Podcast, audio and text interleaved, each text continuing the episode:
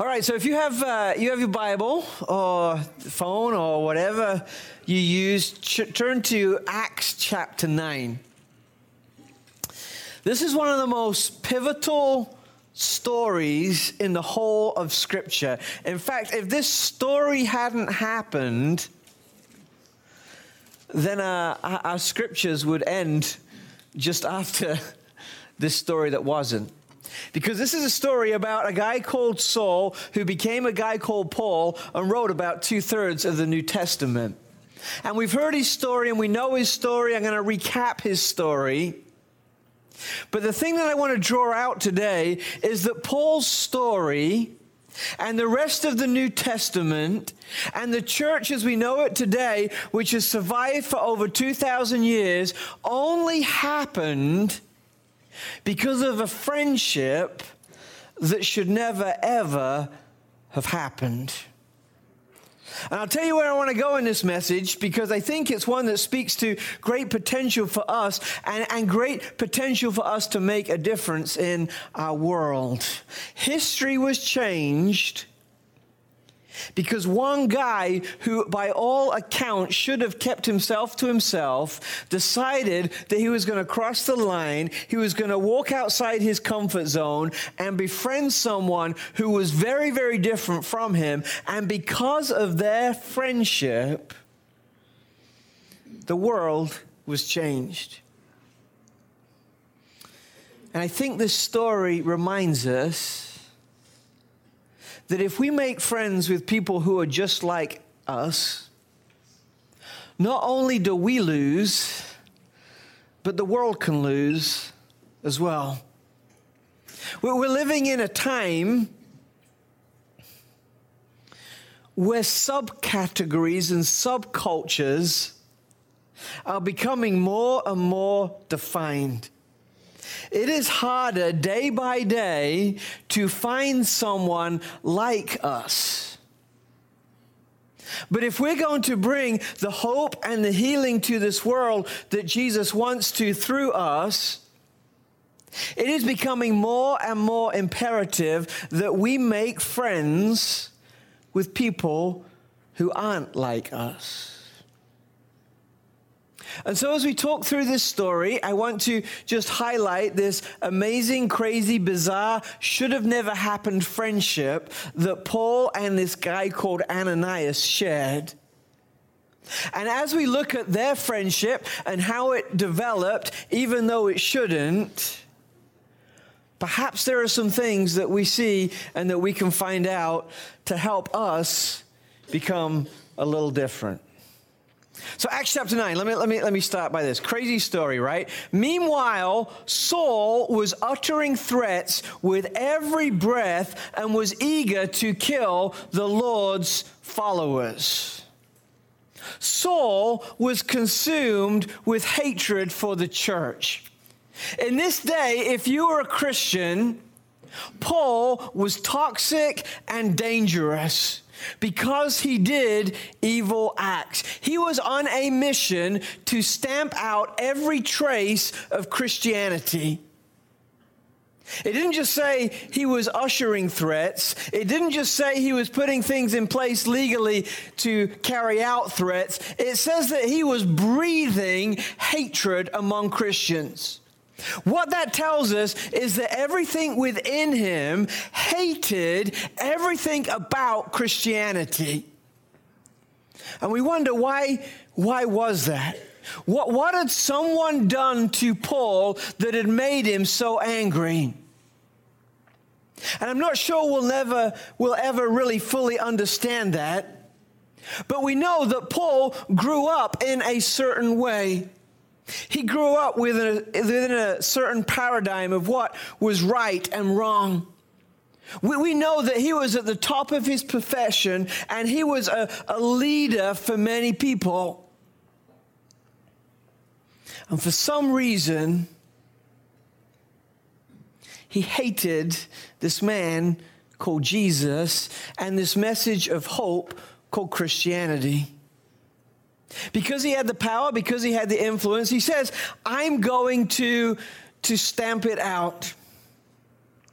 It says, so he went to the high priest He requested letters addressed to the synagogues in Damascus, asking for their cooperation in the arrest of any followers of the way he found there.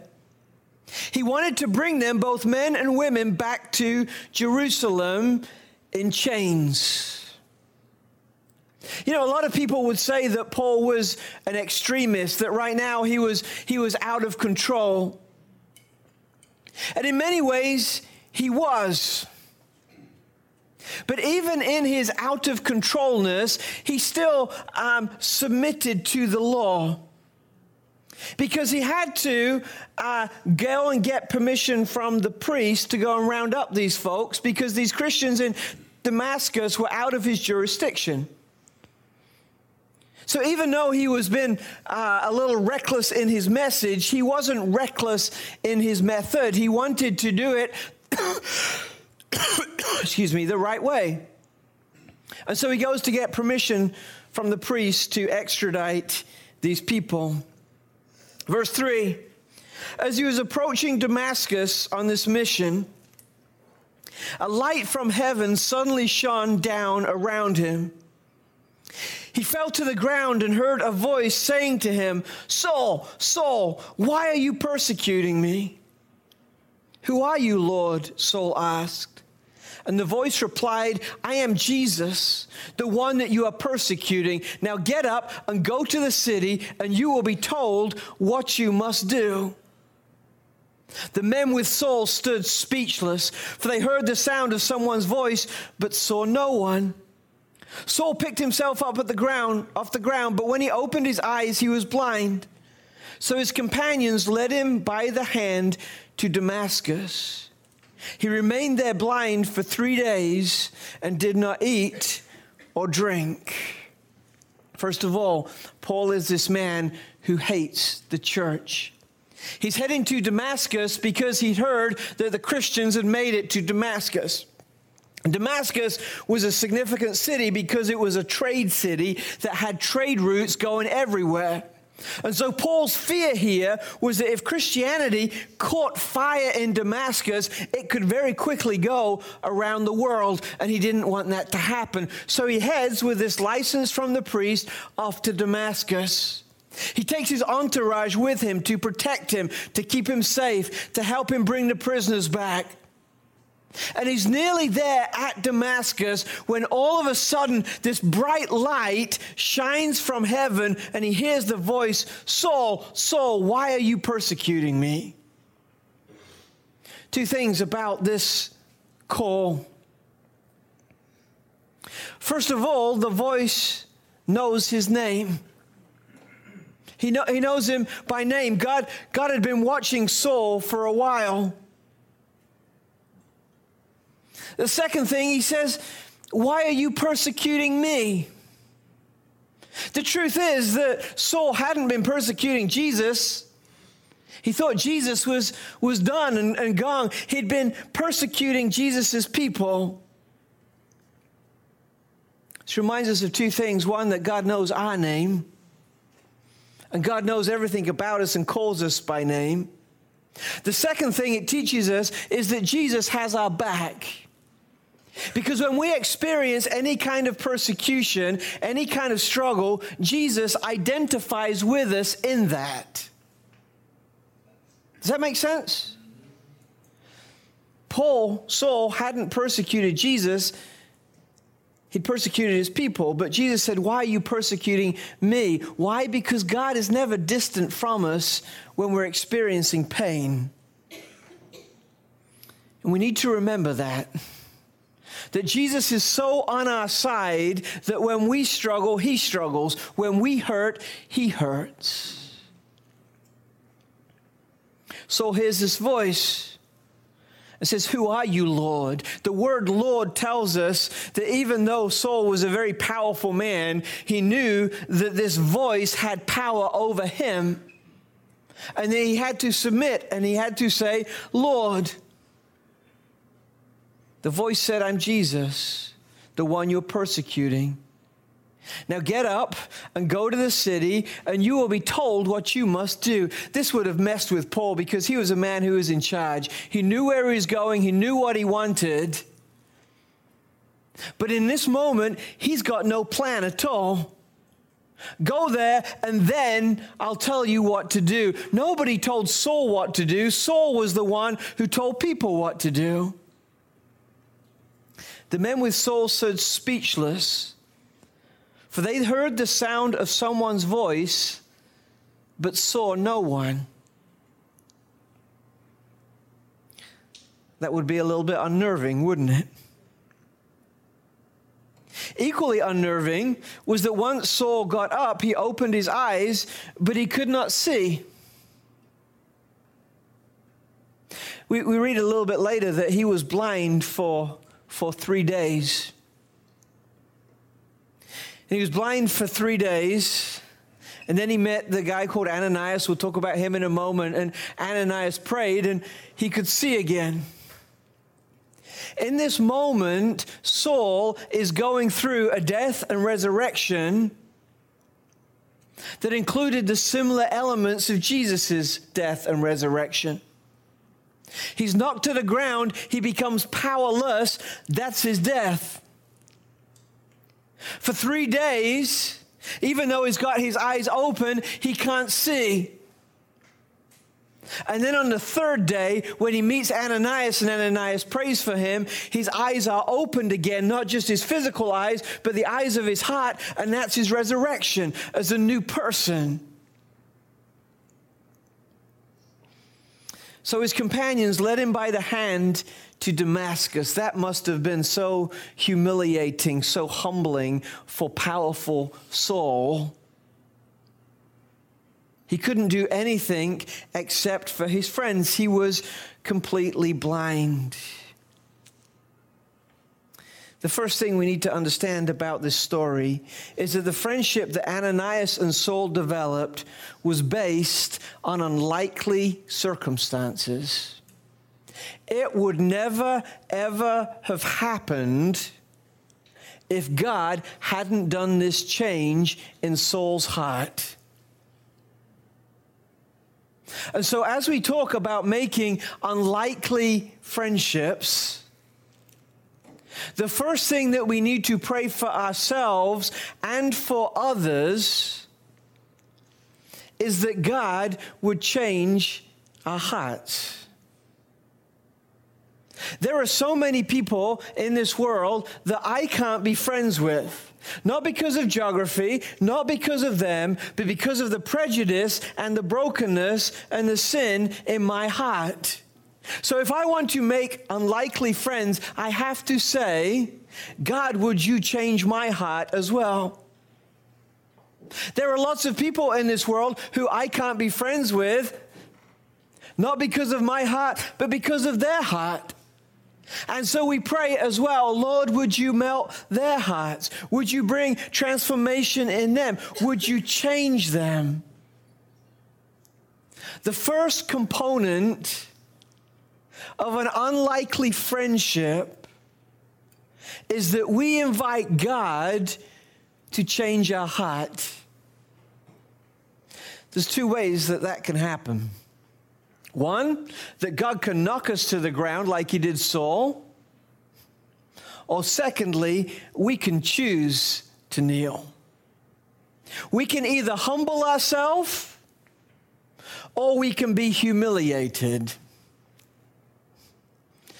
Let me tell you what the favorable option is.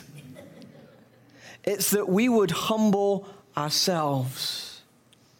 If we want to make unlikely friendships, we need a change of heart, and that only comes when our heart is humbled, and it is better to choose to humble ourselves than be humiliated. If we want to make unlikely friendships, our heart has to change. Here, Paul's heart begins to change. And then this is where things get really, really interesting. In Damascus, there was a believer named Ananias. The Lord spoke to him in a vision, calling out, Ananias. we read that Ananias was a faithful disciple. Some versions of Scripture says two things about him. First of all, that he was righteous, meaning that he always wanted to do the right thing. Secondly, that he was obedient. That whenever God asked something, he said, I'm in. He's all alone in his house, and he has this vision. He could have been sleeping, and he had this vision in the form of a dream. It could have been daytime, and he just kind of got struck. Perhaps in a similar way to Paul did with this voice, this picture. And he hears this voice calling his name. And once again, there is God tapping him on the shoulder, saying, I know you, and I want you to make a difference. So as soon as Ananias hears this voice in the vision, he immediately says, yes, Lord. You know, it's very interesting when Paul has his vision, when he's humbled, when he hears his name call, he says, who are you? Because he doesn't know Jesus. When Ananias hears it, he immediately says, yes, Lord, because he knows who it is that is calling him. His response is beautiful, but if we're honest, we'd probably call it a little bit naive. God asks something of it, and immediately he says yes, before considering what it is that he's asked to do. Something happens in our relationships, right? That when someone asks us to do something, we stop to think it through. And that's actually a pretty wise thing to do a lot of the time, because we get asked to do some crazy stuff. One of the things, just to confess and to share my sin to you, when I am asked to do something around the house, my initial default doesn't tend to be, yes, Lord. It tends to be some kind of excuse, some kind of no, some kind of reason why I can't. But I love Ananias' response here. Because if we're going to be used by God, our first response instinctively needs to be, yes, Lord. Yes, Lord. You see, if we want to develop unconventional friendships, and we stop and we count the cost, a lot of the times, we never get to make those friendships. Instinctively, he knows that God is in control, and so he has to say yes. If we're going to make unlikely friendships, we need to be quick to say yes. Excellent, God thinks to himself. Verse 11. Then go over to Straight Street. Straight Street still today is the main thoroughfare in Damascus. They didn't have very creative city planners, but it's a straight road. When you get there, ask for a man from Tarsus named Saul. He is praying to me right now. I've shown him a vision of a man named Ananias coming in again and laying hands on him so he can see again. And it's perhaps at this point that the penny starts to drop. There are two things that really kind of mess with him a little bit. When he hears the name Saul, and he hears that Paul is praying, those two things just don't compute to him. But by this time, he's already said yes.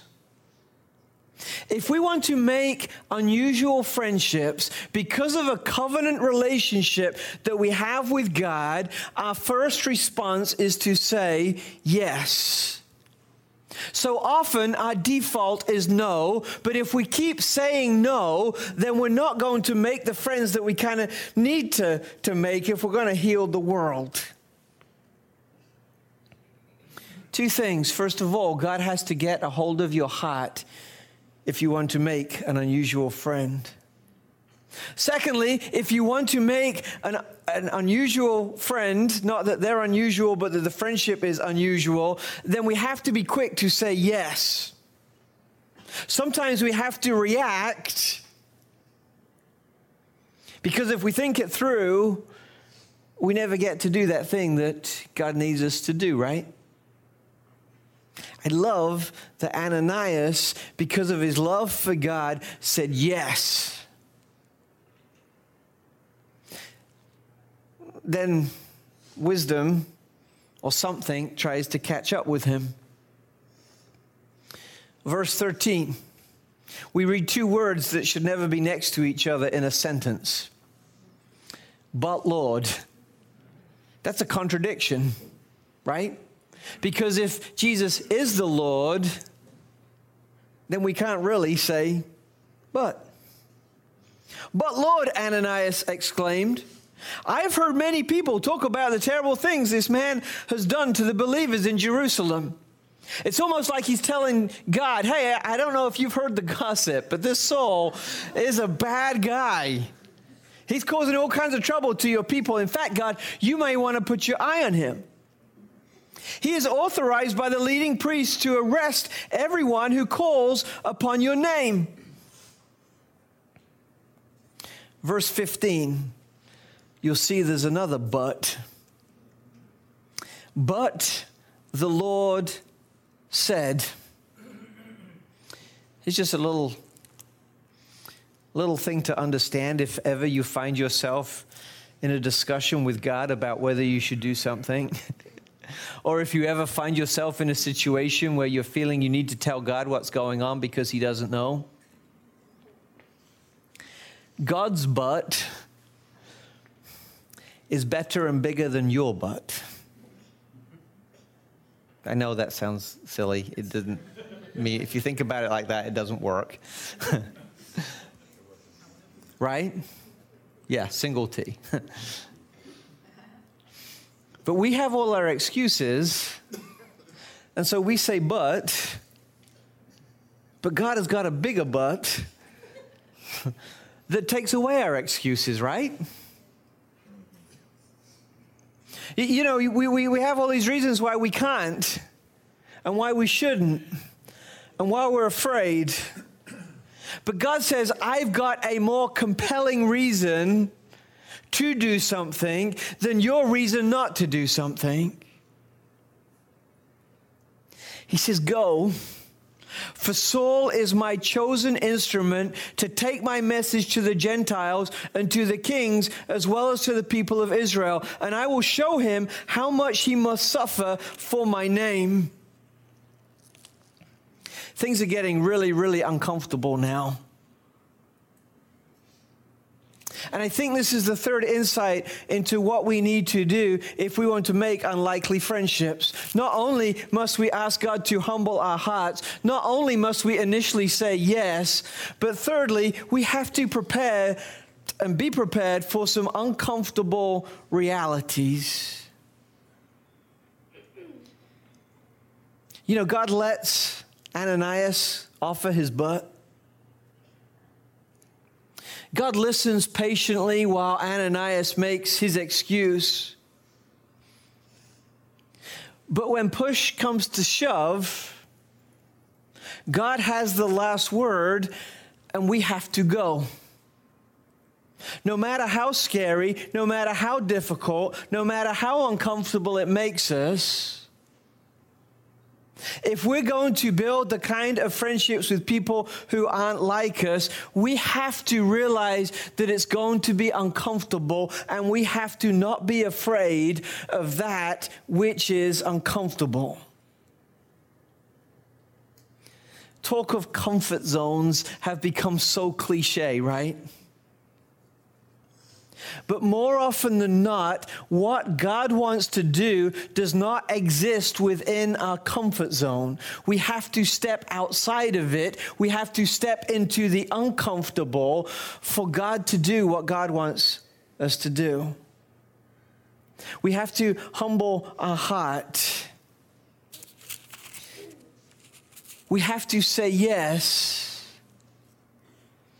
And then we have to figure out how to live in the uncomfortableness of doing what is right, even though it's not comfortable for us. I was reading a little devotional this week about the innkeeper in the birth of Jesus story. And it talks about how that innkeeper missed out on an incredible opportunity. It said that if he'd have welcomed Jesus into his little motel, we'd probably still know about that motel today. The commentator in his devotion said that, man, marketing doesn't get any better than having Jesus stay at your hotel. To say that Jesus was born, man, he could have marketed that and gone and made all kinds of money off that. But he said, no. Instead of saying yes, he said no, and he missed out on the opportunity. Ananias could have said no, and he would have missed out on this opportunity to see Paul change the world. I wonder how many opportunities we miss out on because we're afraid and because we say no and because we want to stay in our comfort zone. Here's what I'm finding and what I have found. The will of God for our life exists just one step outside of our comfort zone. But that one step is so hard to take, and so often we don't, and when we don't, we miss out on so much, right? If we want to make the kind of friendships with people that are different from us, the kind of friendships that our world so desperately needs, we have to humble our heart. We have to say yes. That even when we thought it through, even when we know it's going to be hard, even when we know it's going to hurt, we have to step out into this uncomfortable reality because it's outside of our comfort that God does his best thing. Another cliche that has been going around kind of church circles for a while is that the safest place for us to live is in the middle of God's will.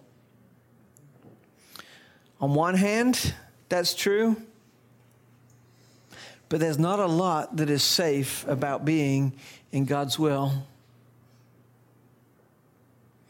Lucy, the character in the Chronicles of Narnia, talks to her brother about Aslan, this Jesus figure. And she says to Peter, her brother, Is he safe?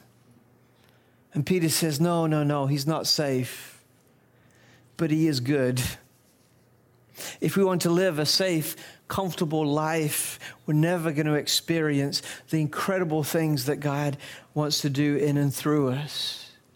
We must humble our heart. We must say yes. We must follow through on our yes. And so Ananias goes. Verse 17, so Ananias went and found Saul. You know, I got a weak stomach when it comes to doing courageous things. And I can imagine how nerve-wracking this must have been for Ananias. There were probably 1,000 times on that short journey where he wanted to turn back and go back to the comfort of his own house.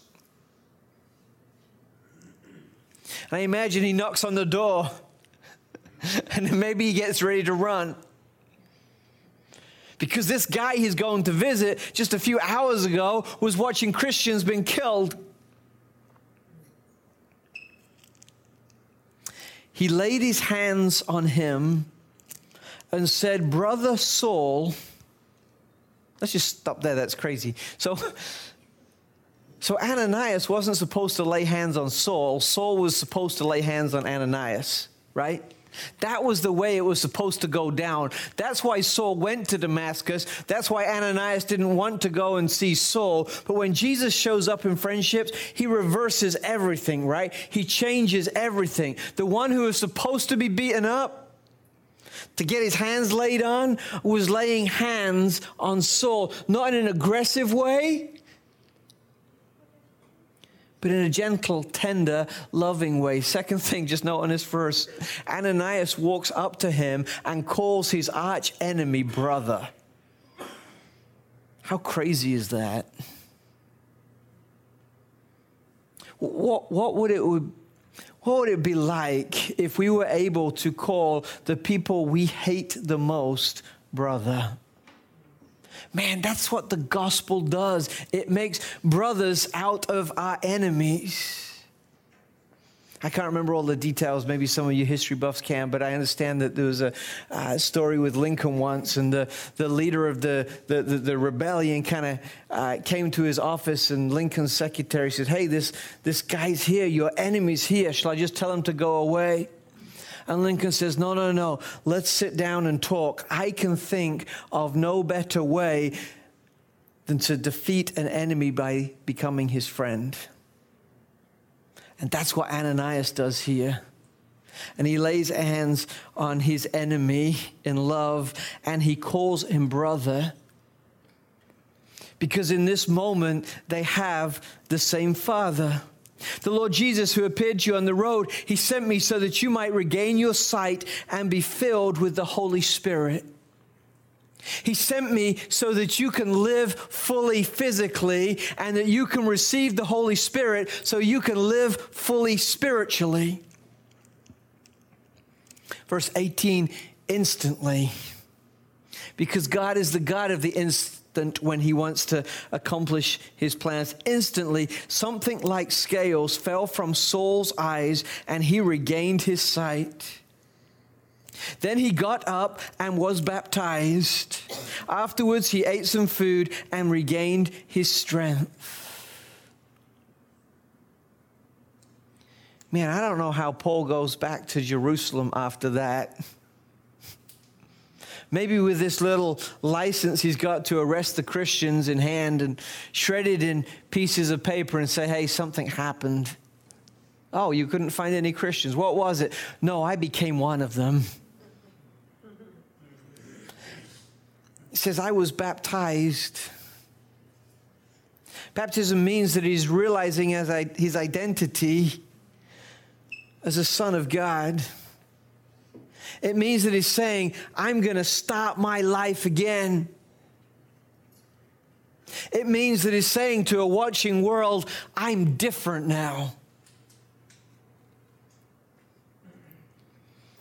And so after this, Ananias gave him some food, and Saul regained his strength, and he wore his new name, Paul. And he went on to change the world. Paul changed the world because God grabbed his heart. Paul changed the world because the Holy Spirit was working in him and through him. But Paul's not changing the world unless this unlikely friendship had taken place. Paul was exhausted in what he was doing when he was capturing and killing the Christians. But as he meets Jesus, he starts to live an exciting life where everything was different for him and everything was different for the world. How do we make unusual, unlikely friendships? First of all, we let God humble us. And again, we can either be humiliated or we can choose to humble ourselves. I would much rather choose that than have it forced upon me. Secondly, how do we make these unlikely friendships? We say yes. Our default is yes. When God asks, we say yes.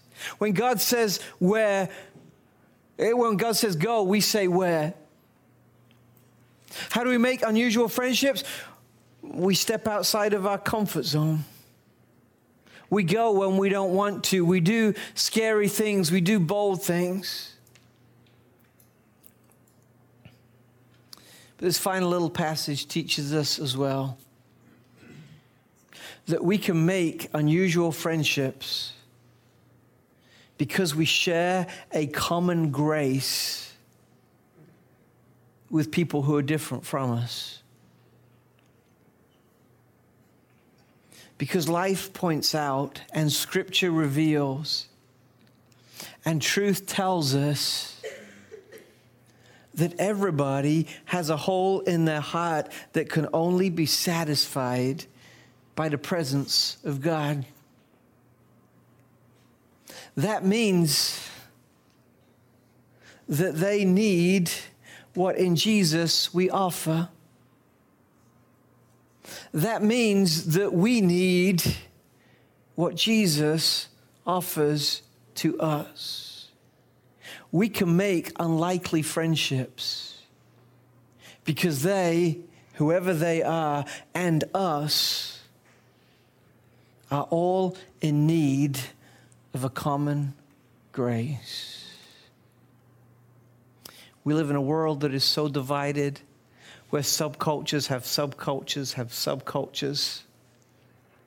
And there are more people who aren't like us than are like us. We can retreat and hide and feed the division, or we can make unlikely friendships. Lord, would you humble me? Lord, would you help me say yes? Lord, would you help me move outside of my comfort zone?